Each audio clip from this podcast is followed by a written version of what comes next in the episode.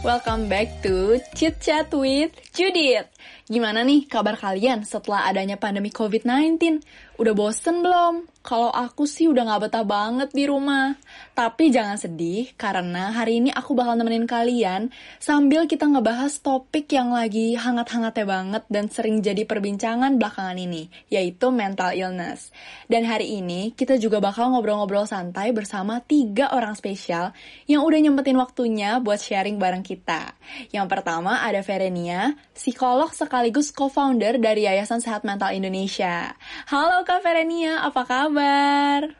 Halo Judith, Alhamdulillah kabar aku baik. Panggil Kak Fere aja biar lebih akrab. Oh iya, Kak Fere aja ya. Terus ada juga Gebi sama Aleso yang kalian pasti udah gak asing lagi sama nama mereka. Halo Gebi, halo Aleso. Hai Judith, apa Hai. kabar kamu? Hai Judith. Kebetulan baik nih, kalian gimana? Puji Tuhan aku sehat. Puji Tuhan aku sehat banget. Makanya oh. masih bisa ngomong sama kamu hari ini. Wah, mantap nih. Nanti juga mereka bakal sharing-sharing pengalaman tentang mental illness mereka. Tapi di hold dulu, karena kita mau ngobrol dulu sama Kak Fere. Sebelumnya, untuk Kak Fere, boleh kenalin dulu nggak sih, Kak? Sebenarnya Yayasan Sehat Mental Indonesia itu apa sih? Iya, jadi jadi tuh Sehat Mental Indonesia itu adalah suatu komunitas yang aku bangun sama teman aku. Itu mm-hmm. semacam startup sosial dalam bidang kesehatan mental di mana kita tuh ngumpulin para orang-orang yang menderita mental illness biar mereka tuh nggak merasa sendirian, biar ada pendukungnya, mm-hmm. bisa kita saling support satu sama lain. Ya kegiatan yang kita lakuin itu ada layanan konseling gratis, ada juga bikin festival mental health dan sebagainya. Hmm, keren banget tuh kak Terus um, ngomong-ngomong soal mental illness nih, sebenarnya definisi mental illness itu apa sih kak? Oke, jadi kalau misalnya kita bicara dalam hal psikologis, dalam bidang psikologis, mental illness itu atau gangguan kejiwaan biasanya adalah suatu gangguan mental, perilaku dan emosional yang biasanya menyulitkan penderitanya dalam bekerja, bersosialisasi, ataupun beraktivitas.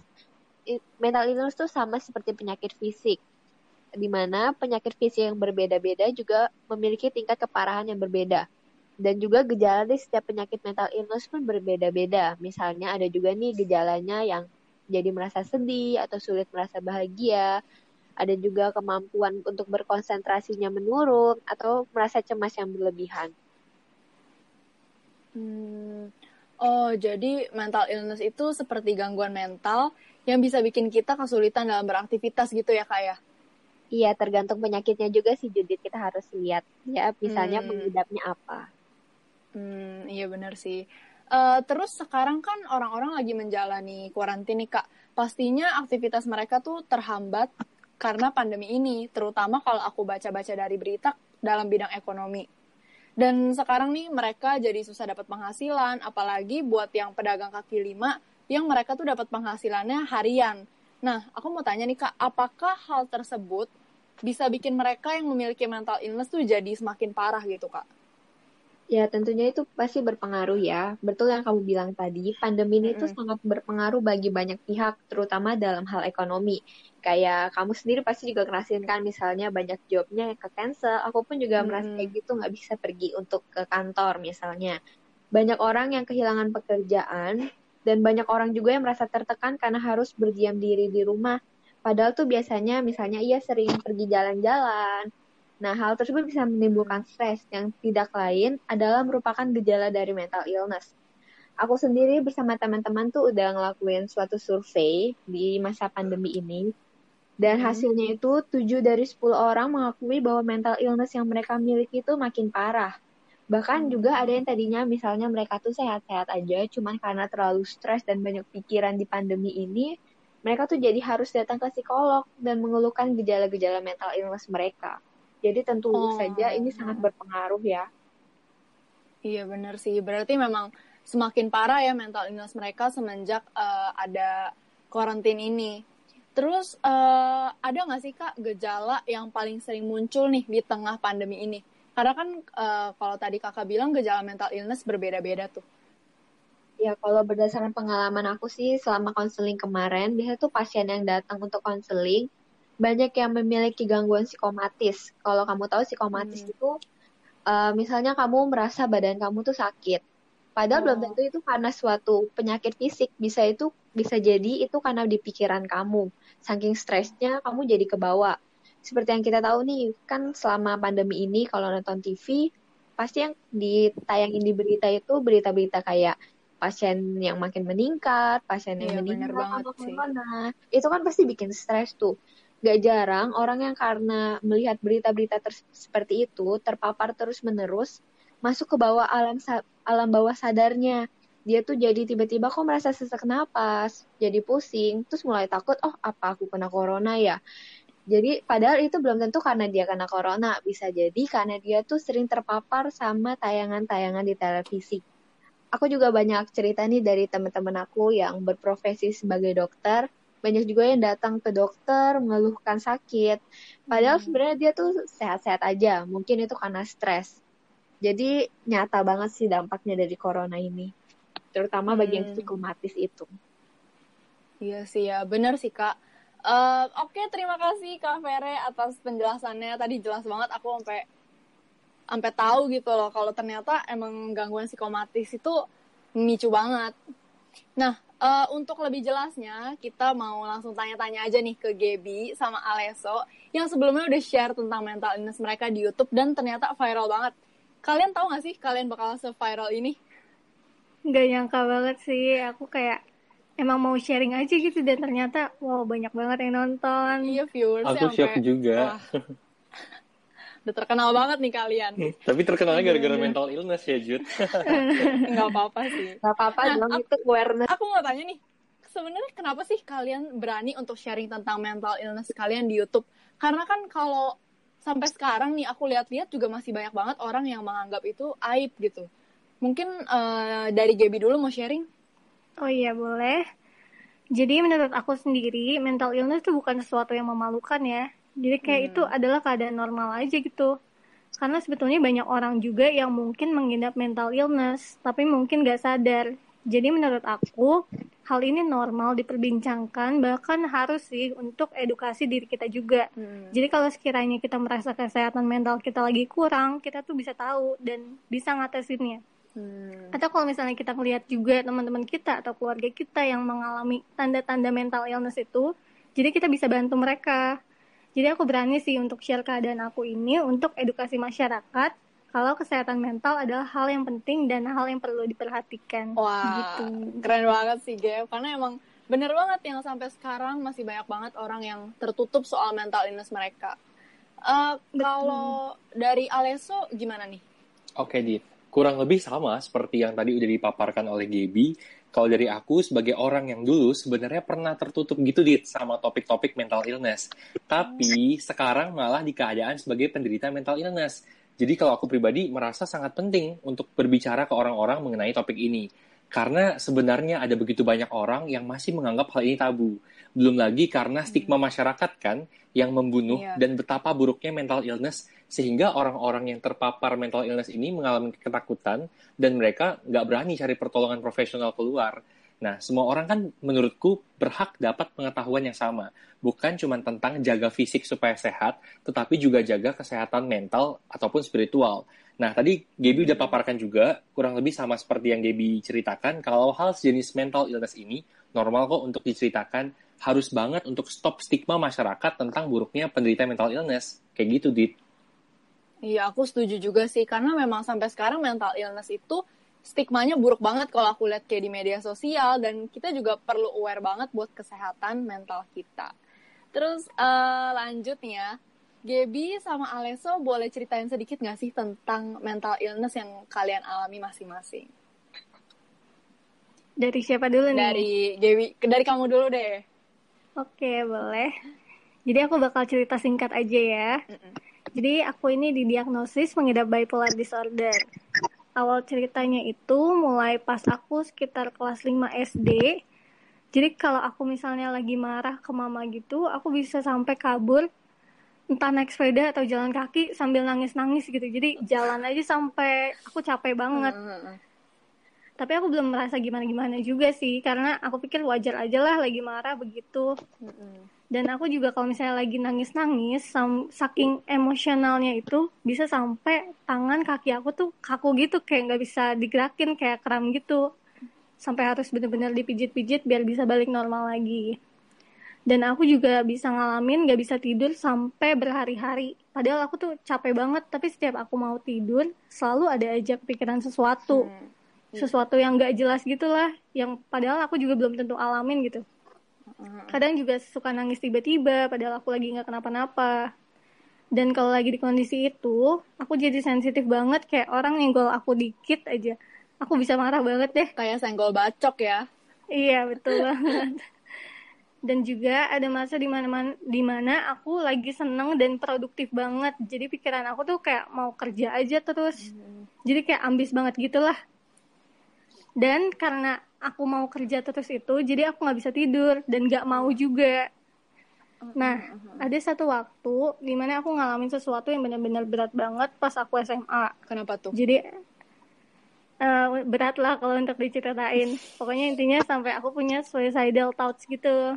Oh ya nah setelah aku kepikiran gitu kayak aku SMS keluarga aku SMS mama aku minta maaf segala macem dan mamaku itu sadar kalau aku lagi depresi dan akhirnya bawa aku ke psikolog. Hmm.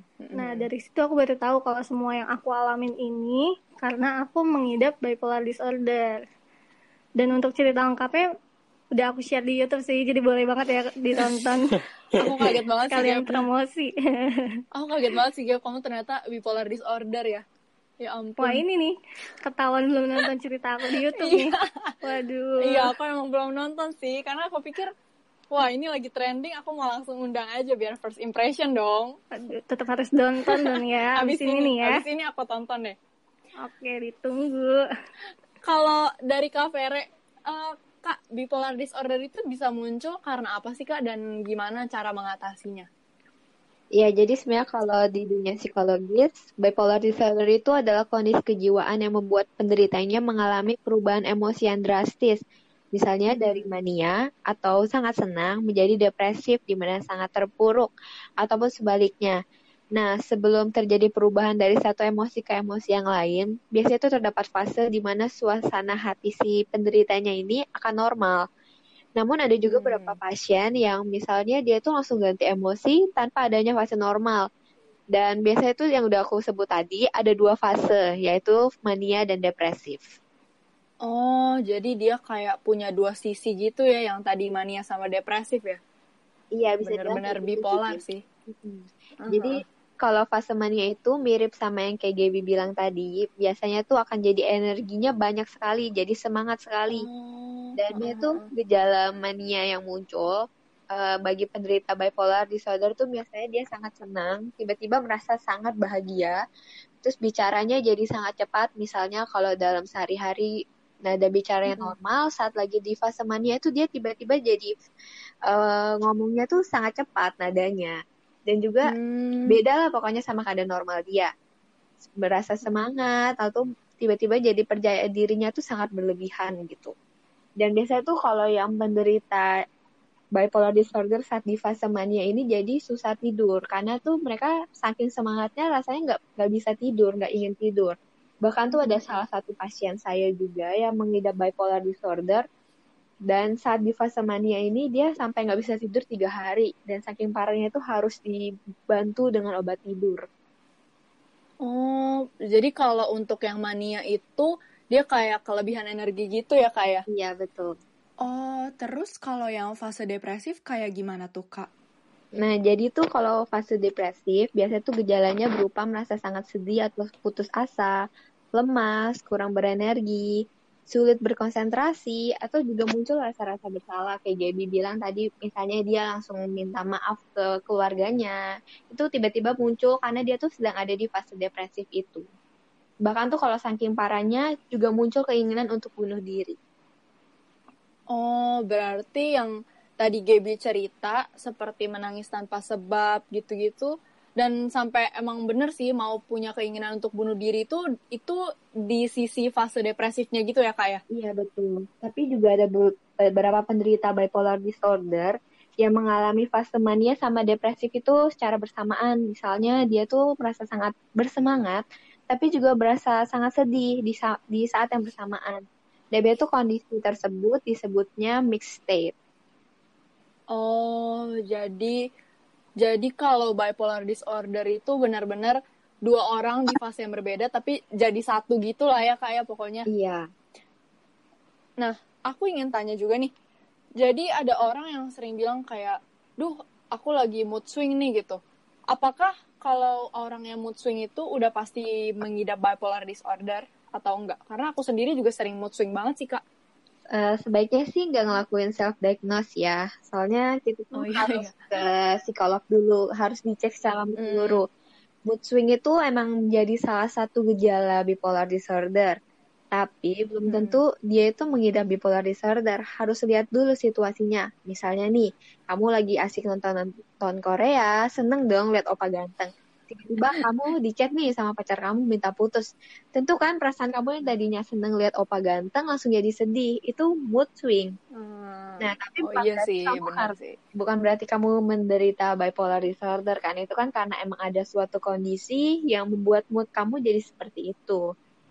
Nah, kecuali itu mood swingnya tuh benar-benar terjadi terus-menerus, berubah secara ekstrim, dan mulai mengganggu aktivitas kamu, itu sebaiknya dikonsultasikan ke psikolog. Yang penting kamu uh, jangan self-diagnosis aja sih. Uh, iya, iya benar. Nah, dengar tuh ya teman-teman, jangan self-diagnosis ya, karena itu belum tentu benar, dan itu tuh cuma bikin kita jadi bahan pikiran aja. Nah, terus Kak, uh, kalau bipolar disorder itu bisa disembuhin nggak Kak? Nah, sayangnya nih bipolar disorder tuh nggak bisa disembuhin. Bisa dibilang ini adalah suatu oh. penyakit seumur hidup. Kalau secara ilmiahnya atau kedokterannya, gangguan penyakit bipolar ini tuh membutuhkan penanganan yang kompresif. Karena ini tuh terjadi di mana di tubuh penderita bipolar itu terjadi fluktuasi atau ketidakseimbangan cairan kimia di dalam otak atau impuls listrik yang hmm. tidak seimbang jadi kamu tuh nggak heran kalau misalnya mood seseorang penderita bipolar ini jadi sering terganggu. Salah satu caranya adalah menyalurkannya dengan tepat energi-energi yang dimiliki misalnya saat fase mania. Dan juga menyalurkan hmm. perasaannya secara tepat saat fase depresif. Cara lainnya juga dengan obat-obatan, jadi untuk menstabilkan fluktuasi kimia di otaknya itu tadi, biar lebih normal atau stabil lagi moodnya. Oh, berarti emang dengan obat aja nih ya buat menstabilkan fluktuasinya. Hmm. Sayang banget sih ya sampai sekarang masih belum bisa disembuhkan. Tapi ya udah ya mau gimana lagi. Untung masih ada cara untuk kontrolnya. Iya. Uh, Oke, okay, makasih Kak atas penjelasannya. Sekarang aku mau tanya ke Aleso nih. Aku juga mau denger-dengar cerita dari Aleso. Kalau dari Aleso, apa sih mental illness yang kamu alamin? Oke, okay, Jit sebelumnya mau saya thank you dulu sama Kak Vere. Tadi penjelasannya buat aku sampai terbengong gitu Kak waktu dengerin. Wah, komprehensif ya, banget. Sama. Terima kasih banyak ya Kak. Keren banget. Iya, wah. Aku menambah ilmu tuh. Jadi belajar iya, lagi jadi ya. Belajar. Ya. Wah, kalau aku pribadi sih, aku punya anxiety gitu, Judith. Dan itu aku hmm. sering banget karena panic attack serangan kepanikan oh. gitu. Misalnya hmm. kalau lagi sendiri nih di apartemen kan aku tinggal sendirian, tiba-tiba bisa aja hmm. merasa sesak nafas lalu tiba-tiba keringat dingin dan jantungku jadi berdebar-debar. Gimana ya? Berasa hmm. seperti kayak udah nggak kuat hidup gitu gitu lagi gitu loh, kayak pengen mati aja. Nah, itu sebenarnya aku alami baru setahun sih. Jadi bukan lama. Mungkin yang kalau tadi kan dari kecil kan si Gaby. Kalau aku baru setahunan uh, ini aku iya, iya. rasain. Iya. Dan oh. waktu keadaan pandemi gini karena di apartemen malah panik attack-nya sering banget kambuh. Wah, itu parah sih. Aku sampai susah banget nafas biasanya gara-gara kalau kambuh gitu. Iya sih ya. Soalnya kalau panic attack gitu bingung juga ya mau gimana. Tadi jantung berdebar-debar, sesak banget, ya gimana juga. Terus selama setahun ini, kamu kan udah mengalami panic attack. Terus apa sih yang bikin kamu kepikiran akhirnya mau coba buat ke psikolog? Oh, kalau dari aku sih, aku udah sempat cerita kan sebenarnya dikit di YouTube aku kenapa aku pengen ke psikolog. Tapi aku bakal coba mm. retail lagi ceritanya. Mm. Dulu waktu di awal kena panic attack, aku nih sampai mikir kan, ini aku bakal mati nih. Wah, udahlah aku udah gak punya harapan hidup lagi. Aku ingat banget waktu itu jam 6 pagi di atas kasurku, aku cuma tergeletak, ngangkat selimut juga aku udah gak mampu, saking susah nafasnya gitu, Dit. Aku udah mikir, hmm. wah ini hmm. aku bakal meninggal sih. takut banget. Kalau Berarti- masih sempet waktu itu mau ngechatin orang tua kan, aku udah nggak bisa. Jangankan mau Separah pegang HP, ya? iya, mau Hmm. pegang HP, mau pegang selimut aja udah nggak bisa. Susah banget kontrol badan. Nah, kalau ngomongin tentang kenapa sih akhirnya mau ke psikolog, tadi awalnya kan aku udah bilang aku tuh dulu agak malu mau pergi ke psikolog, apalagi kan laki-laki kan. Hmm. Kalau Iya, apalagi laki-laki, laki-laki masa pergi ke Hmm. psikolog udah gila ya. Laki-laki masa kena beban mental gimana sih? Kamu nggak bisa gini-gini banyak banget cercaannya. Makanya aku pertama nggak mau lah ke psikolog, males gitu. Dan takut juga dicap sama orang-orang. Tapi setelah ngomong sama Iya. salah satu sahabatku, dia menyarankan untuk pergi ke psikolog dan melakukan Hmm. konsultasi. Nah, meskipun awalnya aku nggak mau karena terus-menerus aku udah melihat kondisiku kurang baik dan makin makin hari aktivitas jadi terganggu, produktivitas jadi nggak lancar, aku datanglah ke psikolog waktu itu di, waktu itu di daerah Jakarta Selatan, cukup terkenal juga. Dan setelah pergi melakukan konsultasi, puji Tuhan banget, dilakukan terapi, dikasih konsultasi, dan aku merasa lebih baikan sih, puji Tuhan banget. Sekarang jadi bisa aktivitasnya lebih normal daripada sebelumnya, gitu. Udah lebih berenergi lagi lah Iya, ya. makanya- Udah gak sesak-sesak kayak gitu. Iya, pokoknya bisa ngomong. Biasa tuh nggak bisa. Biasa bener-bener cuma diam, lalu ketakutan, dingin gitu, keluar keringat. Wah, itu fase paling menyeramkan sih menurutku. Untung aja ya kamu konsultasi sama psikolog tuh akhirnya. Kalau enggak, wah, nggak tahu iya, nih ya. nggak tahu, nggak ada tuh konten Bakal YouTube yang kemarin. atau Nggak ada konten YouTube, Iya, nggak bakal viral, nggak bakal diundang di podcast kamu. Bener sih. Kalau dari Kak Vere, eh, sebenarnya penyebab panik attack itu apa Kak? Nah, sebenarnya untuk kasus Aleso ini, di mana panic attack atau mungkin lebih tepatnya disebutnya panic disorder, itu tuh nggak ada penyebab tunggalnya. Hmm. Beda sama yang kayak Gaby alamin tadi, kayak bipolar disorder, itu kan karena emang secara medisnya itu ada ketidakseimbangan cairan kimia di otaknya. Nah, biasanya kalau panic attack itu tuh nggak ada penyebab tunggalnya gitu. Jadi, uh, sebenarnya tuh ada beberapa penelitian menyebutkan bahwa panic disorder ini tuh merupakan penyakit keturunan. Nah, tapi itu emang belum diketahuin seberapa besar sih pengaruh genetik dalam panic disorder. Karena tuh emang panic disorder ini juga dipengaruhi oleh lingkungan. Jadi, untuk tahu penyebabnya tuh Oh. harus diperiksa secara keseluruhan atau mendalam. Karena bisa juga disebabkan oleh trauma. Misalnya nih, pas kamu kecil, kamu misalnya pernah dihukum, dikurung di ruang gelap nih. Hmm. Nah, jadi suatu saat kamu pas sudah besar nanti, kamu berada di ruangan yang gelap, kamu tuh secara di tidak sadar, kamu tuh jadi panik gitu loh. Mungkin kamu nggak tahu kenapa Hmm, kamu tiba-tiba iya, panik, iya. padahal itu bisa terjadi karena sesuatu hal di masa lalu yang udah lewat. Dan depresi itu juga bisa jadi penyebab panic attack nih. Jadi untuk tahu penyebabnya harus dicek dulu dan diperiksa secara menyeluruh. Oh, begitu. Berarti emang panic attack itu bisa karena genetik juga ya. Meskipun kita juga masih belum tahu seberapa besar pengaruhnya, cuman emang bisa dari genetik juga. Iya. Nggak cuman dari depresi atau lingkungan ya.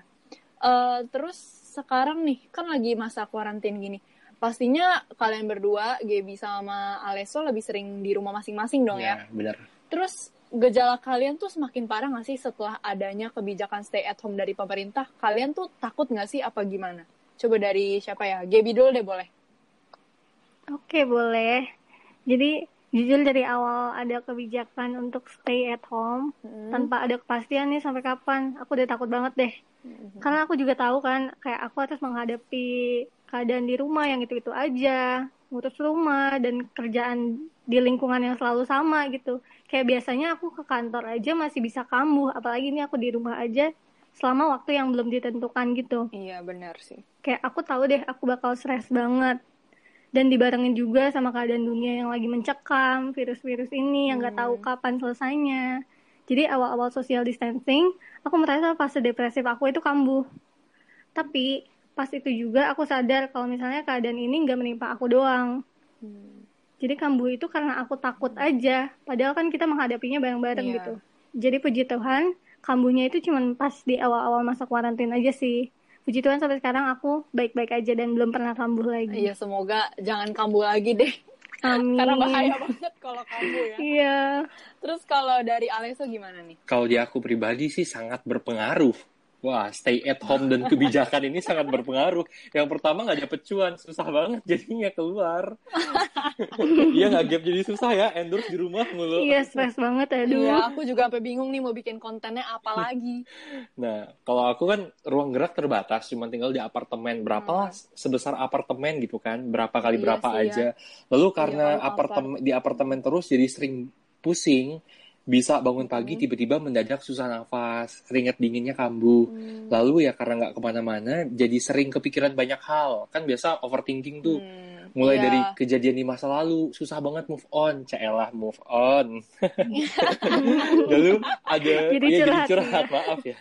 Ada juga nih hal-hal yang belum terjadi di masa depan, aku pikirin juga ntar gimana ya, punya ini nggak ya, Eh, rencana ke depan akan lancar nggak ya, begitu.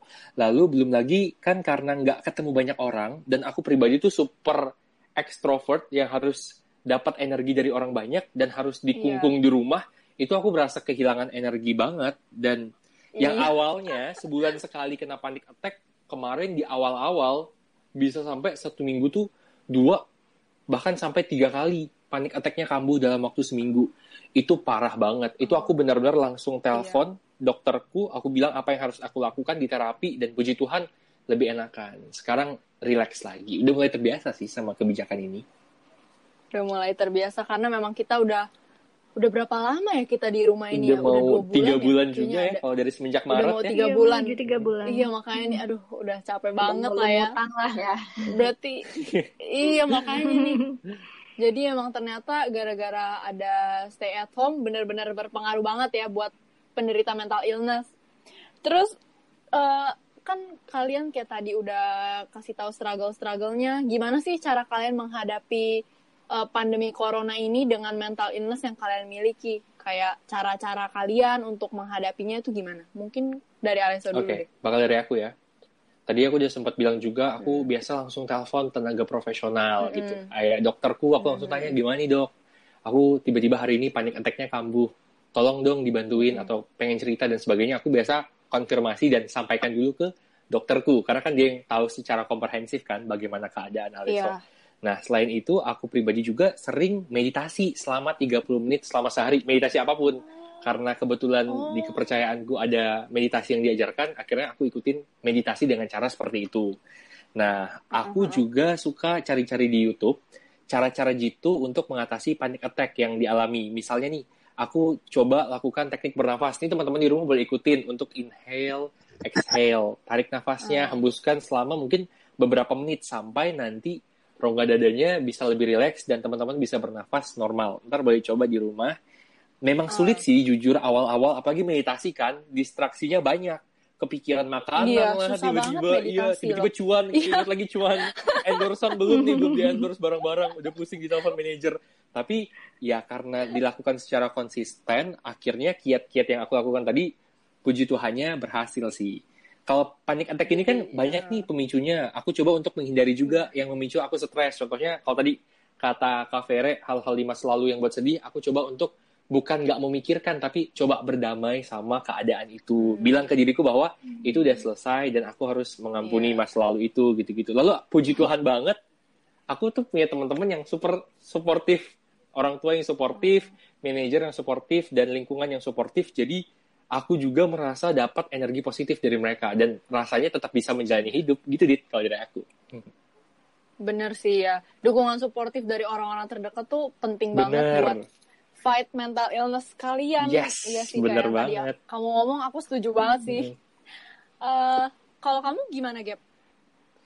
Hmm, kalau aku sih cari kegiatan yang bisa bikin aku nggak kepikiran aja dengan kondisi pandemi ini. Kayak yang bisa buat aku seneng aja gitu di rumah. Kayak hal simpel seperti main kartu bareng-bareng sama keluarga, terus masak bareng mama, workout bareng cici aku. Jadi hal-hal yang nggak bisa aku lakuin sehari-hari karena biasanya aku kerja ke kantor, yang bisa aku lakuin di rumah selama di rumah ini. Jadi aku mensyukuri juga sih dengan adanya pandemi ini, jadi kayak lebih punya quality time juga ya sama keluarga. Iya sih. Mm-mm. Dan sama kayak Aleso juga, aku tetap komunikasi sama teman-teman yang suportif. Itu benar-benar ngebantu banget sih, karena menjaga pikiran aku biar tetap stabil dan kesehatan mental aku juga jadinya baik.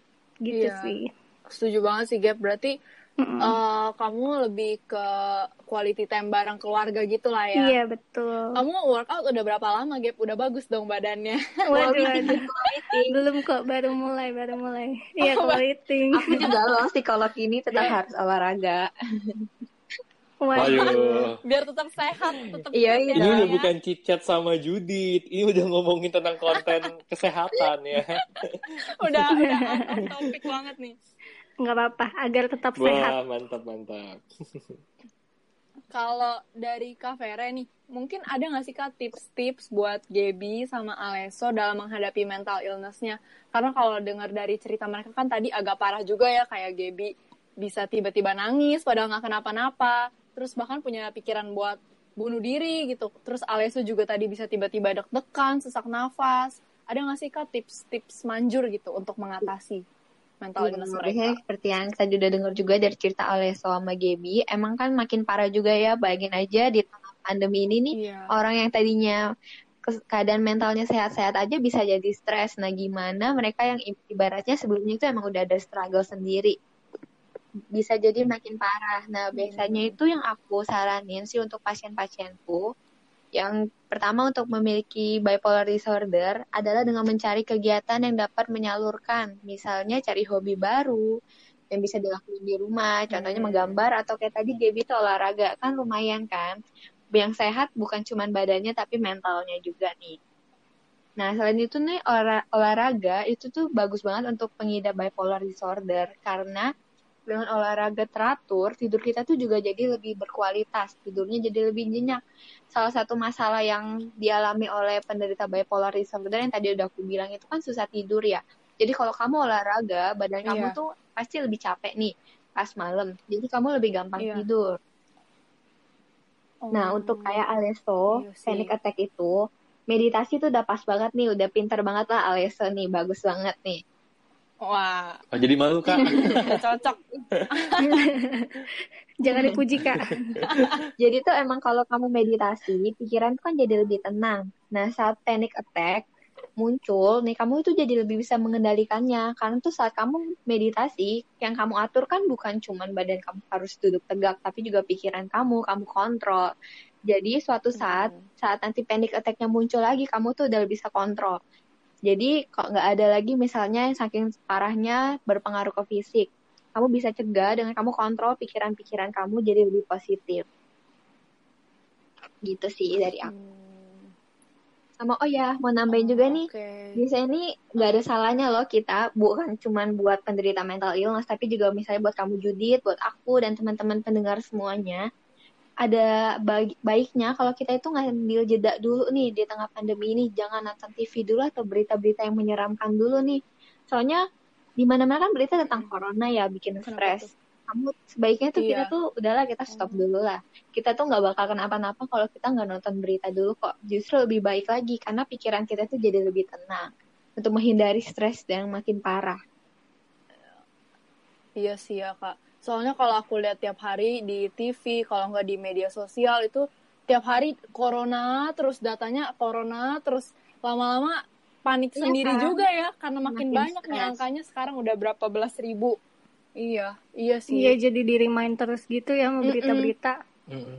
Tadi yang Kak Vera bilang sama Gaby sama Aleso boleh banget tuh ya dicontoh buat kalian yang dengar uh, podcast hari ini. Bisa banget dicontoh, apalagi kalau kebetulan penyakitnya sama gitu. Jadi sebenarnya itu aja sih buat hari ini. Dari tadi kan kita juga udah ngobrol banyak banget tentang apa itu mental illness, terus juga tadi udah bahas-bahas tentang bipolar disorder sama panic attack yang Gaby sama Aleso alamin. Dan aku sendiri juga kayak jadi nambah pengetahuan banget nih tentang penyakit-penyakit itu. Karena sebelumnya aku tuh asing banget denger uh, penyakit tentang bipolar gitu-gitu. Aku aku tuh kayak kosong banget deh otaknya tentang mental illness. Makasih banget loh buat kalian semua yang udah kasih aku ilmu. Terus em, kalau dari Kak Vere, dari Gaby, dari Aleso, ada yang mau disampaikan lagi nggak sih buat pendengar Chit Chat with Judith? Ya mungkin boleh dari aku kali ya. Ah iya Oke, boleh. kalau aku pribadi hanya mau kasih beberapa tambahan nih, Dit. Pertama-tama mau kasih apresiasi untuk semua pejuang mental illness di luar sana, terutama yang merasa sangat lelah di keadaan saat ini. aku tahu ini sangat berat dan aku pun merasakan hal yang sama teman-teman. Tapi teman-teman kalian semua tuh tidak sendirian. Ada aku, ada Gaby juga dan ada profesional Kak Vere dan teman-teman psikolog psikiatris lainnya yang siap membantu dalam menghadapi keadaan ini. Mm-hmm. Kita pasti bisa dan semua ini pasti akan berakhir. Teman-teman percaya ini semua pasti akan berakhir. Kalian semua hebat karena Setuju udah banget. bisa melewati masa-masa kritis ini. Kita semua layak untuk dicintai dan mendapat ketenangan. Teman-teman jangan pernah menyerah. Akan selalu ada jalan dan selalu ada pengharapan. Mungkin teman-teman yang lain nih aku kayaknya nggak kena mental illness, aku kayaknya nggak kena panic attack, aku nggak punya bipolar dan sebagainya. Hmm. Ya bersyukurlah kepada Tuhan karena tidak di keadaan itu. Tapi aku juga berharap teman-teman dapat memberikan dukungan untuk penderita mental illness di sekitar kita. Jangan sampai karena stigma yang kita letakkan kepada mereka dan ada di masyarakat, penderita mental illness jadi kehilangan semangat hidup dan dalam kasus terburuk malah ingin mengakhiri hidupnya satu sama lain kan diciptakan untuk harus saling mendukung, baik di situasi yang sekarang maupun nanti setelah semua ini berakhir. Penderita mental illness bukan untuk dijauhi, teman-teman, atau dicaci. Kita semua hadir untuk saling mendukung dan mencintai. Dari Aleso, tetap semangat. Semangat, semangat, semangat. Wah, gila aku speechless banget sih. Keren banget. Hebat banget ya nih. Kamu aja deh Les yang jadi ininya kamu aja yang bawain acara deh. Mohon maaf nih. Bijak sekali ya. Kafere, kafere gimana? udah pintar. Ya? Karena mungkin udah di, di itu ya di kondisi seperti itu pernah jadi orang yang nggak suportif dan tidak aware sama hal itu dan sekarang di posisi yang susah jadi mungkin instingnya lebih tajam gitu. Tahu ada orang-orang seperti yeah. ini, gimana cara hmm. kiat-kiatnya dan sebagainya gitu. Ditambah lagi tadi pengetahuan yang komprehensif dari Kak Fere dan cerita jadi Gaby, aku makin kaya gitu pengetahuannya. Makasih guys. Kata-kata kamu tuh apa? menginspirasi banget buat para penderita mental illness dan Aduh. yang bahkan yang bukan penderita juga wah keren banget sih. Bijak, bijak. Thank you, Dit. Thank you, Dit. Kalau uh, ada yang mau nambahin lagi nggak, Gaby atau Kavere gitu? Aku mau deh. Okay. Tapi sebetulnya udah terwakilkan dengan kata-kata bijaknya Alison. gitu dong, iya. Jadi aku mau bilang aja semangat buat semuanya untuk menghadapi pandemi ini, terutama buat kalian yang punya mental illness kayak aku atau Aleso. Kayak kita udah bisa menghadapi ini, jadi kamu juga pasti bisa. Hmm. Semuanya tetap jaga kesehatan dan jangan keluar-keluar dulu ya biar keadaan ini bisa cepat berakhir. Jadi kita juga bisa balik ke keadaan normal, kerja lagi tanpa takut terpapar virus-virus itu. Dapat cuan lagi ya. Segitu aja sih dari Dapat cuan lagi ya. Iya betul. Biar bisa bekerja iya, keras lagi. Dapat untung lagi. Amin, semoga benar-benar cepat selesai. Ya, aku deh. juga mau nambahin nih. Kalau Kak Fere, uh, uh, aku ya, juga pengen ingetin nih untuk teman-teman semua pendengarnya Chit Chat with Judith nih udah pasti kan pinter-pinter ya. Nah aku ingin ingetin lagi nih untuk menghindari self diagnosis nih, karena kan biasanya tuh kalau lihat di media sosial banyak yang lagi banyak beberapa orang tuh salah kaprah yang menganggap kayak mental illness itu sebagai hmm. tren gitu, kayak eh gue depresi nih, hmm. eh gue mood swing, eh gue bipolar. Padahal kan belum tentu ya. Nah, kita tuh jangan anggap yeah. seperti itu. Hindari self diagnosis. Mungkin tuh uh, apa yang kalian dengar kali ini di podcast emang mirip dengan apa yang kalian alami gejala-gejalanya, tapi harus dikonsultasikan dulu ke psikolog. Karena tuh namanya kita nentuin hmm. penyakitnya apa, perlu diperiksa secara menyeluruh. Dan bener banget nih kata Aleso, masyarakat tuh harus sadar kalau mental illness itu bukan sesuatu yang memalukan. Di mana mental illness itu bukan terjadi karena misalnya kayak beberapa rumor yang salah di masyarakat itu misalnya eh kamu kena mental illness. Hmm. pasti kamu kurang berdoa. Ih kamu selama ini jauh dari Tuhan sih makanya kamu begitu begitu itu kan salah banget ya. Iya. Padahal nggak bukan kayak iya, iya gitu. iya nah jadi tuh harusnya kita berani ke psikolog kalau emang ada sesuatu yang mengganggu kita. Nggak perlu takut nggak perlu malu.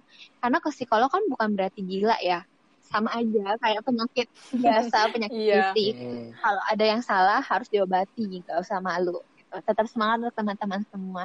Hmm. iya makasih kak atas uh, sampaikannya tadi ya. Penyampaiannya tadi? Aduh sampai susah ngomong nih keren banget nih. Tadi benar banget ya yang udah disampaikan sama Kak Fere, sama Gaby, sama Aleso kalau mental illness tuh bukan sesuatu yang harus kalian malu gitu atau kalian tutup-tutupi karena emang itu tuh normal ya kan ya.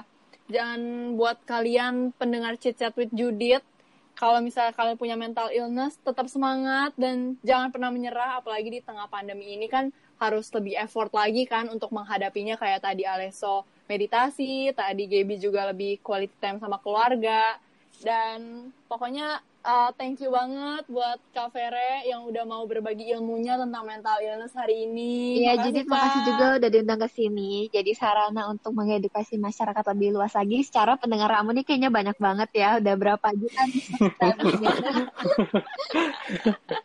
udah terkenal banget nih. Boleh banget nih diundang lagi kita bertiga. Amin. Kamu mau panjat ya sama aduh, aku ya? parah. Aduh, aduh. Buat Gaby sama Alessa juga thank you banget udah sharing pengalaman mental illness kalian. Karena masih jarang banget nih orang mau sharing-sharing kayak kalian. Apalagi kalian udah sharingnya di Youtube. Itu kan udah platform yang gede banget. Dan pasti banyak banget yang udah denger cerita kalian deh. Udah viewersnya banyak banget itu. Nggak tahu udah berapa banyak. Pokoknya semoga cerita kalian juga bisa menginspirasi orang-orang yang lagi dengar ini, baik yang mengidap mental illness ataupun yang enggak. Dan kalian juga yang dengar bisa lebih terbuka tentang mental illness. Kalau ini tuh bukan hal yang perlu ditutup-tutupi. Aku mau ngomong ini terus-terusan karena memang ini tuh hal yang normal gitu. Bahkan kan kita juga nggak nyangka kalau kita bakal ngalamin itu. Kita juga nggak mau sebenarnya kena mental illness ya kan ya. Dan aku juga berharap semoga uh, tetap berdoa terus supaya pandemi COVID-19 ini cepat hilang ya semuanya. Aku juga Amin. udah nggak tahan di rumah terus, udah kehabisan ide buat bikin konten. Amin. Capek banget. Makasih banyak ya kalian udah mau uh, berbagi di sini gitu. Oke, kalau dari aku mau terima kasih banyak untuk Kak Faye tadi penyampaiannya udah sangat komprehensif, banyak banget pengetahuan baru dan bisa mengevaluasi Iya, diri juga. Untuk Gaby yang berbagi pengalaman sesama satu rumah mental illness, cuman beda kamar. Kamu di bagian bipolar, aku di bagian panic attack-nya nggak apa-apa, yang penting masih dalam satu kelungkungan. Tetanggaan ya Makasih kita ya. banyak ya. Sudut pandang baru juga dan buat moderator terkece hari ini podcaster kita Judith Waduh. Makasih banyak improvisasi dan cara kamu mengulik-ngulik tadi buat terpesona, Cela. Waduh, thank you banget loh. Senang sekali Jangan bisa dipuji-puji. bagi sudut pandang dengan teman-teman. Pokoknya doaku semoga di mana pun, kapan pun teman-teman berada selalu di lindungan Tuhan Yang Maha Esa. Amin. Amin. Amin. Aku juga mau ngucapin sesuatu. Wah, gitu. Apa tuh? Apa tuh? Aku mau ngucapin thank you buat Judith udah undang aku ke sini. Iya. Jadi lumayan juga nih, jadi aktivitas baru buat aku. Ngisi Iya. waktu-waktu aku. Iya, Dan ya. buat Kak Vera juga penjelasannya benar-benar bikin aku nambah pengetahuan Ya, baru. sama-sama. Makasih Kak. Makasih juga nih untuk kalian nih, pejuang-pejuang Dan mental kalian. illness yang udah berani. Ibaratnya berani Oh. untuk keluar dari zona nyaman dan mengedukasi teman-teman semua juga sharing itu Berani. bagus banget loh. Berani speak up. Jadi malu nih Kak Ya, jadi terbang terbang. Kak. Nanti Berpelukan jatuh. secara virtual, Kak. Berpelukan secara virtual. Buat Alessa juga thank you banget. Seru banget tadi mendapatkan kata-kata bijak juga. Aduh. Seru banget deh ngobrol sama kalian. Thank you semuanya. Makasih ya semuanya udah mau sharing-sharing dan stay safe semuanya. Bye. Sampai jumpa di episode selanjutnya.